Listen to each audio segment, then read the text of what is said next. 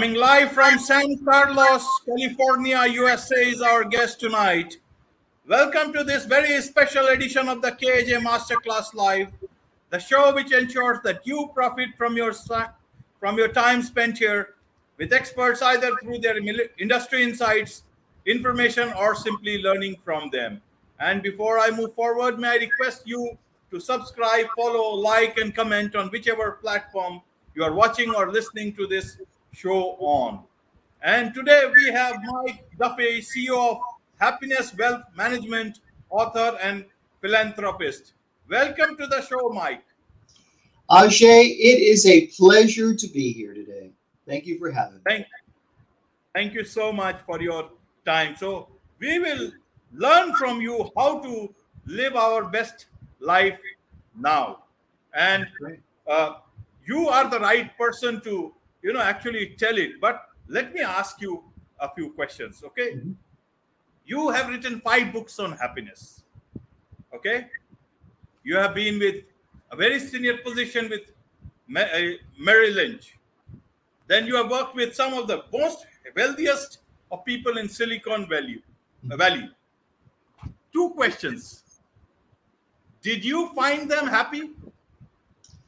You know it really depends on the person just like the average person, you know, half of them are happy, half of them aren't. It money is not. It, it doesn't. Um, you know, there was a study done by Princeton, and it showed that in the United States, if a family of four made over four uh, seventy thousand dollars, they were as happy as Warren Buffett, who's a billionaire. So it really depends on the person. Okay, okay. And what about you? You have written five books on happiness. Are you happy? I'm extremely happy. In fact, every day gets sweeter every day. So, you know, I, you see, Ajay, 90% of happiness is due to gratitude. If you are grateful for what you have, as opposed to focusing on what you don't have, you'll be happier. Okay. Okay, Mike. So, why are you happy? Is it because you have written books? Is it because you have lots of money? Is it because you were an MC at Woodstock 94? Your love for music? Or is it that there is something intrinsic about happiness that you could discover? Please yes, tell us. I'm happy because I choose to be happy. Every moment of the day, we're bombarded by negative thoughts into our brain, and we can't stop them, but we can ignore them. So, you know, also I, I'm very, very good at forgiveness. No matter who does me wrong, they're automatically forgiven because I don't have time. Life is short to live in a place of unforgiveness. Okay. Okay, Mike. So, see, you are an accomplished person. The type of people you have worked with, wined and dined with, they were all accomplished achievers. What about common people? So, two questions here. Why is there so much of unhappiness in the world around, in workplaces, in families? And how can an average person, a common person, increase their happiness? And you know how to live your best life now? Please tell us in detail. So, Ajay, let me share with you and your audience my happiness formula. And it's for everybody it's P plus P equals H. Purpose plus progress equals happiness. You see, happiness is a journey, it's not a destination. You know, a lot of people confuse happiness with when I get my dream job, I'll be happy. When I buy a house in the right neighborhood, I'll be happy. When I retire, I'll be happy. It's not about that. What I would encourage your audience is to take out a piece of paper and at the top write purpose and then progress. Under the purpose steps, we all have multiple purposes in our lives. I did this exercise 12 years ago. I wrote down the multiple purposes of my life. So, number one, be a great husband to my wife, Shannon. Under progress, I wrote down the steps that we would have a happy marriage. I wrote down every Saturday night is date night. Okay. My father, on the morning of my wedding, by the way, both of my parents had a sixth grade education. They were from Dublin, Ireland. But my father decided that he would not be an unwise man. He would become a very wise man by reading a book a week. So on the morning of my wedding, he said, Mike, it's much cheaper to hire a babysitter than it is a divorce attorney. Okay. So I, I took that to heart. You know, I, I'll be with my wife 21 years in September, and we're happier now than we ever were. Okay. Then the next step be a great father to my two kids. The progress steps, coach them in every sport they play, right? And that that builds the bond. It you're there when they're down, you're there when they're up, and you create memories with them. Okay, and then on and on and on. You know, put in a work purpose and, and things like that. So as you are making progress in your purpose, that's when happiness shows up. Okay, so when we see a lot of unhappiness around, and and I can tell you, it's like you can feel it. So does that mean that lot many people are moving with with their lives without the right purpose in their lives? Is it like they are zombies in terms of not having, uh, you know, understood their purpose about their life? Yeah, look, Benjamin Franklin, who was a genius, uh, said that only 1% of people are successful because only 1% of people write down their goals. You see, when you write down your goals, you start your subconscious mind at work. Okay, have you ever driven to a place and when you got there, you said, I don't remember driving here? Your subconscious mind took you there you plugged in the coordinates. You say, okay, I'm going to drive to work. It, you didn't, you know, have to be like, oh, I need to make a right, I need to make a left. Your subconscious mind knows where it goes. So by writing down the purposes of your life, you are setting those GPS coordinates for your subconscious mind to take you there.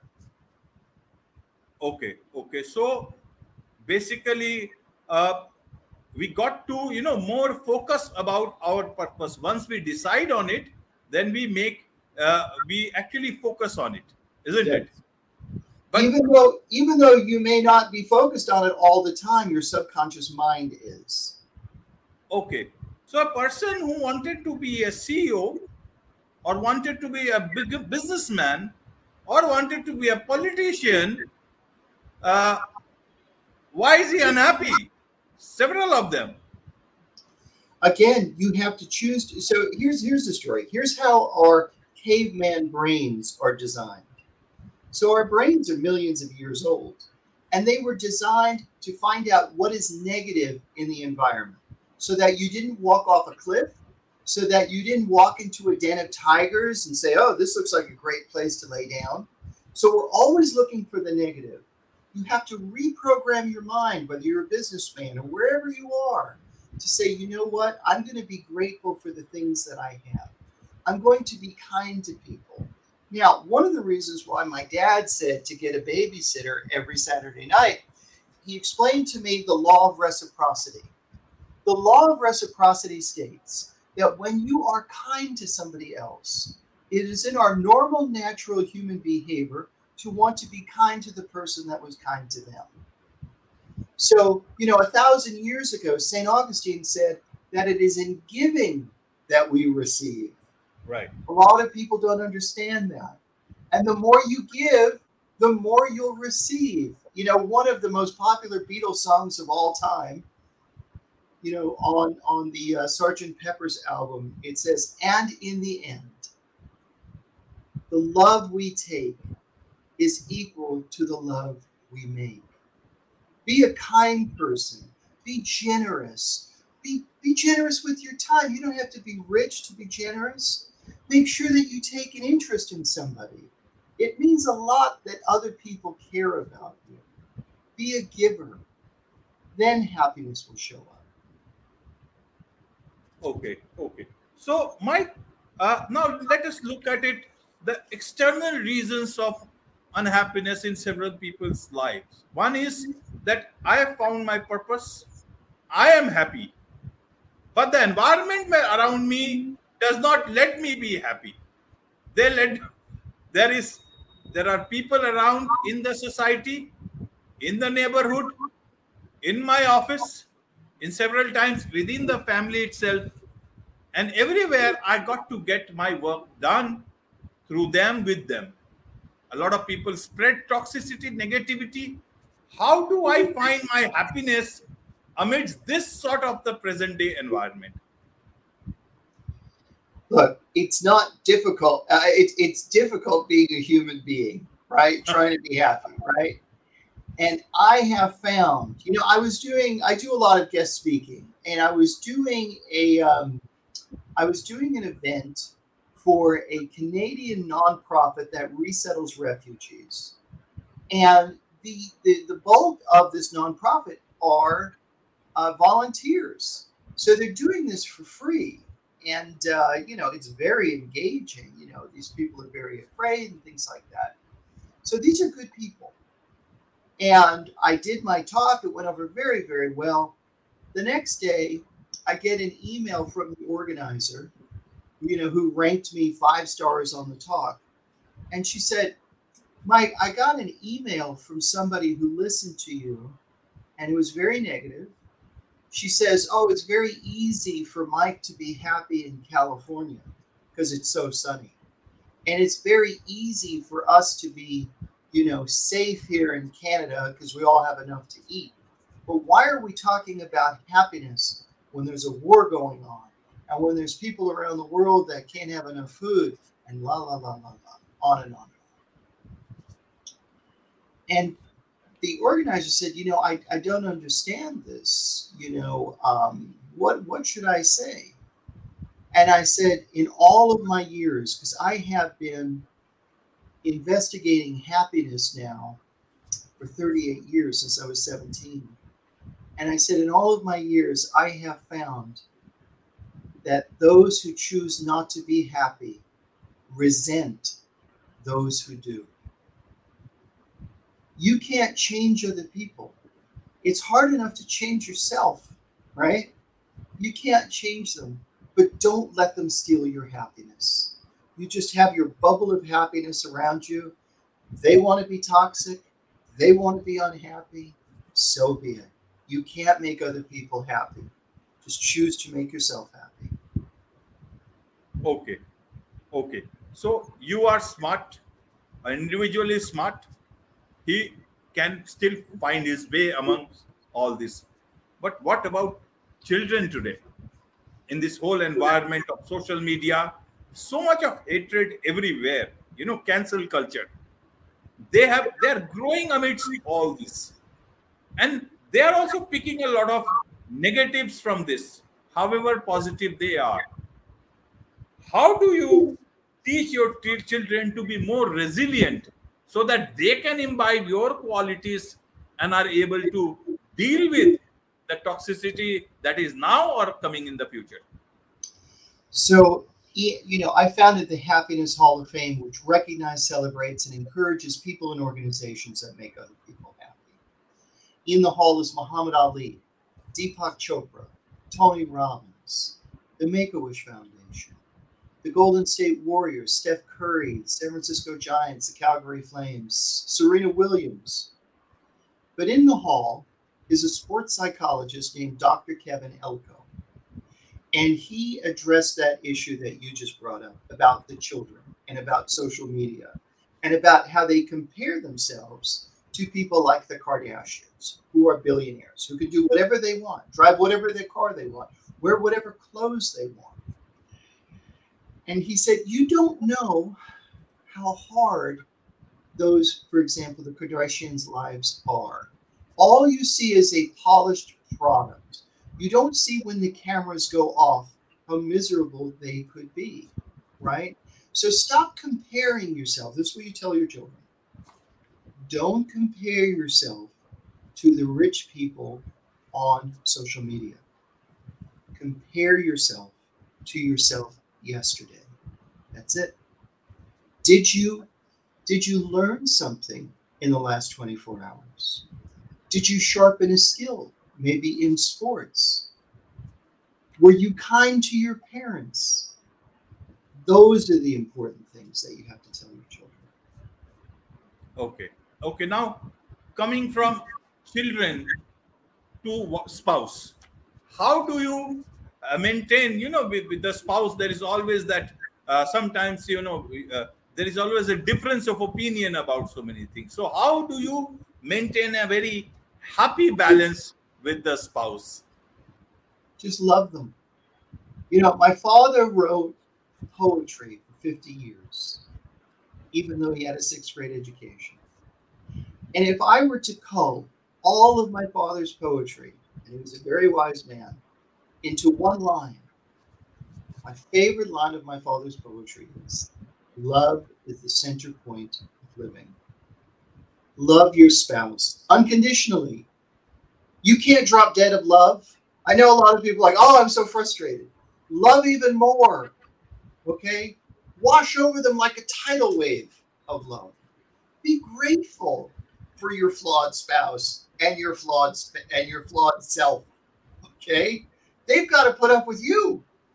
So the more you love them, the more you'll get along. And what you always want to try to do, and tell this to your family. So, for example, my wife uh, is a top executive in tech. She's now in Hawaii. She left at two o'clock. My daughter's 17, my son is 13. And they said, uh, let's do something today. I said, sure. What do you want to do? And they said, well, let's just go to the mall and buy stuff. I said, no. I said, that's, that's not making a memory. Come up with something better. And they said, okay, we want to go to Pier 39 down in Fisherman's Wharf. And I said, okay. As we were pulling out of the driveway, I said, this is how today's going to go. We are going to focus on laughter. We're going to focus on good times. Even though we're going to a place that's very fun, has a lot of tourists, fun things to do, you will have disappointments. Your your expectations will not be met in every facet of today. But even though things won't turn out perfect, we won't attack each other. We won't complain. We're going to focus on the laughter. I said, Do we have that agreement? Yes. We had a fabulous time. We really did make the memory that I wanted, as opposed and, and for, and for the three of us. So it's well known in my house, and, and my wife knows this, that all I want out of life is peace and joy and happiness. And so if you come together as a group with that understanding, you will have a much better life with the people that you love. Okay. Okay, Mike. So, Mike, you are into wealth management. You have been into wealth management for such a long time. And a lot of people think money brings, you know, wealth brings a lot of happiness. You are into philanthropy. You wrote books on happiness. Uh, did you write a book on saying that, But you know, earn more money, create more wealth, and be happy? Uh, you could have easily spent your time in earning more wealth if you are already in wealth management. Tell us about this, your choice moving into happiness. Okay, so money's not going to make you happy. The secret is out. Uh, look, currently I'm building a happiness children's medical clinic and a happiness playroom in a children's ward in Kenya. And this has brought me great joy. Having more having more digits on my monthly statement has never brought me joy. It is in giving that we receive. And life is short, and give your love, and give your time, and give your kindness to other people. In that way, you will become wealthy. It has nothing to do with money. Okay. Okay, Mike. So tell me, how do I know I am happy? You'll know. You'll be smiling. You'll feel at ease. You'll look forward to the day. Look, again, let, let me go back to how to be happy. Happiness is a choice, right? We're bombarded with negative things and just just ignore them, okay? Now, why do you want to do this? Why do you want to put through this lifelong exercise of batting away the negative thoughts, forgiving people that hurt you? First of all, when you forgive somebody who hurts you, that's a selfish act. You do that for yourself, not the other person. Okay? But the reason why is because happy people are more likely to get married and stay married, are more likely to make more money, are more likely to be satisfied with life, and are more likely keep and make new friends. Okay? So, does that sound good? All you have to do is choose in those moments of decision to stay in peace and to stay happy. When you stay in peace, you stay in power. When you stay in power, you can be successful. When you're successful, you're happy. Okay. Is happiness about being in peace? Should I understand that? Yeah. My definition of happiness is excited contentment. Okay. It's being excited about life. Exactly. Because you've set all these things up. Right? I have a I have a, a, a homeless outreach. You know, Mother Teresa had a profound impact on my life. When I set up the hall about a, a decade ago, she had already passed away. But I I called up the local convent and I said, We would like to induct you into the Happiness Hall of Fame. And we're going to have a big event at Stanford University Faculty Club. We'd like you to come out and you know I'll be filming you and you get your message out. We'll even fundraise at the event. And the the head nun said, Mr. Duffy, I everything has to go through India. So let me call the headquarters and I'll call you back. About three weeks later, I got a phone call. And she said, We can't come to the event because we're not allowed to be filmed.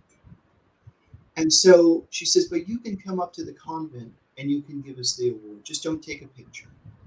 I said, Fine. Now, the reason why they are not allowed to be filmed is because they don't want individual stars to rise above the collective of the group and what their mission is. So I went up there and I took my nine year old daughter at the time. I said, Kendall, you have to meet these amazing women who give their life for the poor. They take a vow of poverty themselves, right? So we went up there and I brought two dozen cupcakes. And in the Bay Area, we have these very expensive cupcakes called sprinkles. So, and they're beautifully decorated. They look like a work of art, each one of them. And when I handed to the Mother Superior, she opened up the box and she said, Oh, Mr. Duffy, these cupcakes are so beautiful. Our friends on the street will love them.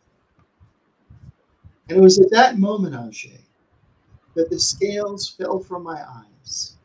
And I stopped seeing people, homeless people on the street, as not down on their luck, but as my friends and you know, as as a result of that, I, I've I've really made a connection with a lot of people, and by my daily giving to my friends on the street, it recenters me and shows me in detail what's important in life. Okay. Okay, Mike. You are the founder. Yes, Mike. Yes, Mike. You are the founder. Yes. Uh, I didn't say anything. Okay. Okay. So you are the founder of the Happiness Hall of Fame. What was the criteria to include include people into that? First of all, they had to be good people. Okay. And they had to make other people happy. Okay. So when when I inducted the San Francisco Giants, I did research. Now they're a baseball team. They've won three World Series. Um, and I, I wanted to see that they made people off the field happy, which they do.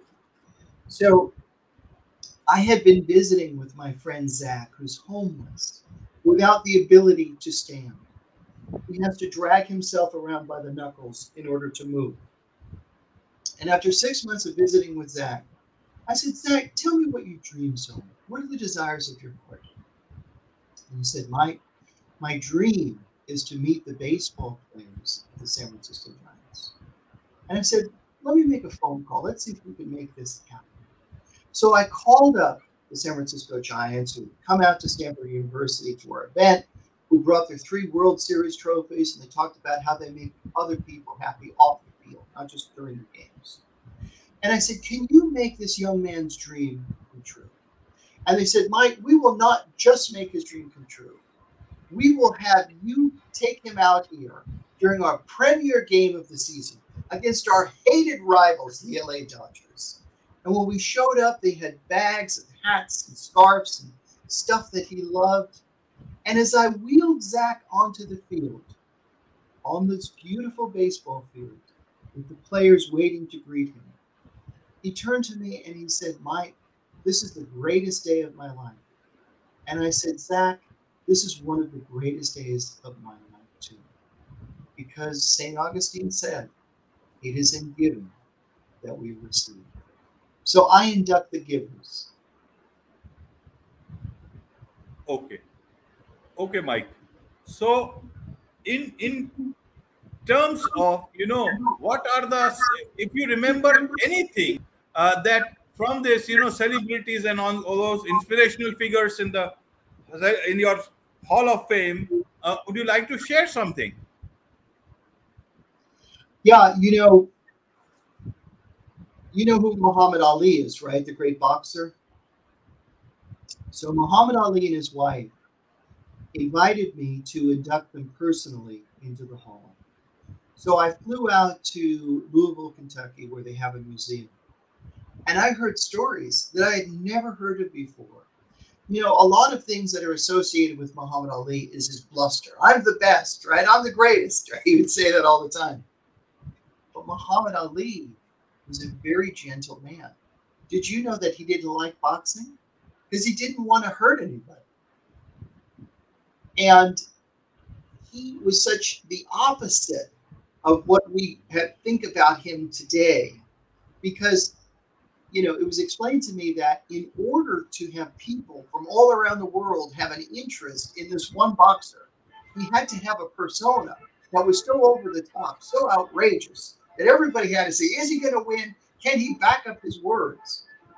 Now, if I were asked you today who the heavyweight champion of the world is in boxing, do you know Ajay? You probably don't know who the, who the champion of the world is in boxing. There is one, but he didn't have that persona that Muhammad Ali adopted. So I was told a story that Muhammad was such a generous man that when he lived in Beverly Hills, California, they sell star maps to wherever the celebrities live. They sell them on the corner, right? And people, you know, walk around and point and say, "Oh, so and so lives there." Well, sometimes people would be bold enough to look at the star map, go to the house, and ring the doorbell, and this would happen all the time. And Muhammad, if he answered the door, would bring the people in. He'd say, "Oh, we're going to have lunch. We're going to have dinner. Why don't you eat with us?" And then one time, his wife was telling me, he would say, Well, where are you staying?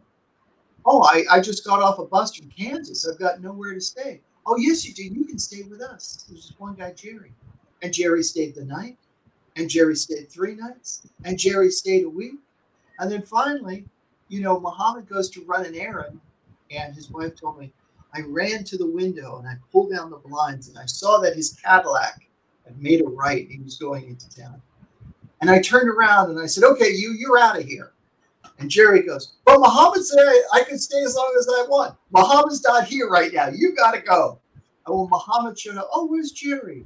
And his wife goes, Oh, you know Jerry, like a Rolling Stone. Classic Jerry. Had to keep on going. So that was one of the stories that really stuck with me that you really don't know who these people are behind their public persona. Right, right. So, Mike, how do you have written five books? You have so much of experience with so many people, you know, and you are helping in your own manner to poor people, to all the people, and then you've got so much of experience in your books. How do people get your books? How do they connect with you and get something, uh, you know, can get best, get the best out of you? Sure. So if you're a, a Prime member on Amazon, you can download my books for free. So go to Amazon.com and my flagship book is the Happiness Book, A Positive Guide to Happiness. If uh, You know, I speak all around the world. If you want me to come speak at your event, you can go to MikeDuffySpeaks.com. And if you're interested in the Happiness Hall of Fame, go to happinesshalloffame.com. There's great videos and great wisdom there of people who've been inducted. Right, right, Mike. So my last question, not a question, is like what would be one thing that you'd want to share with people so that they can be happy right now? So, unfortunately, bad times are going to come your way. And in life, there's always a fork in the road. Do you choose when, let's say, you lose your job, you lose your spouse, you lose a loved one? Do you choose to stay in the lane of self pity and say, This tragedy has contaminated me? I am permanently disabled as a result of it? Or do you stay positive and you say, This tragedy has made me stronger? I have grown and I have learned as a result of it. Always choose the positive path when you come to those forks. Right. On this note, Mike, it's a wrap on this edition of the KJ Masterclass Live. Thank you so much and spreading happiness in our lives. Thank you. Okay, it was a true pleasure to meet you. You're a good man. Thanks for doing this. I wish you the happiest of lives, my friend. Thank you so much. I feel blessed. Thank you so much indeed.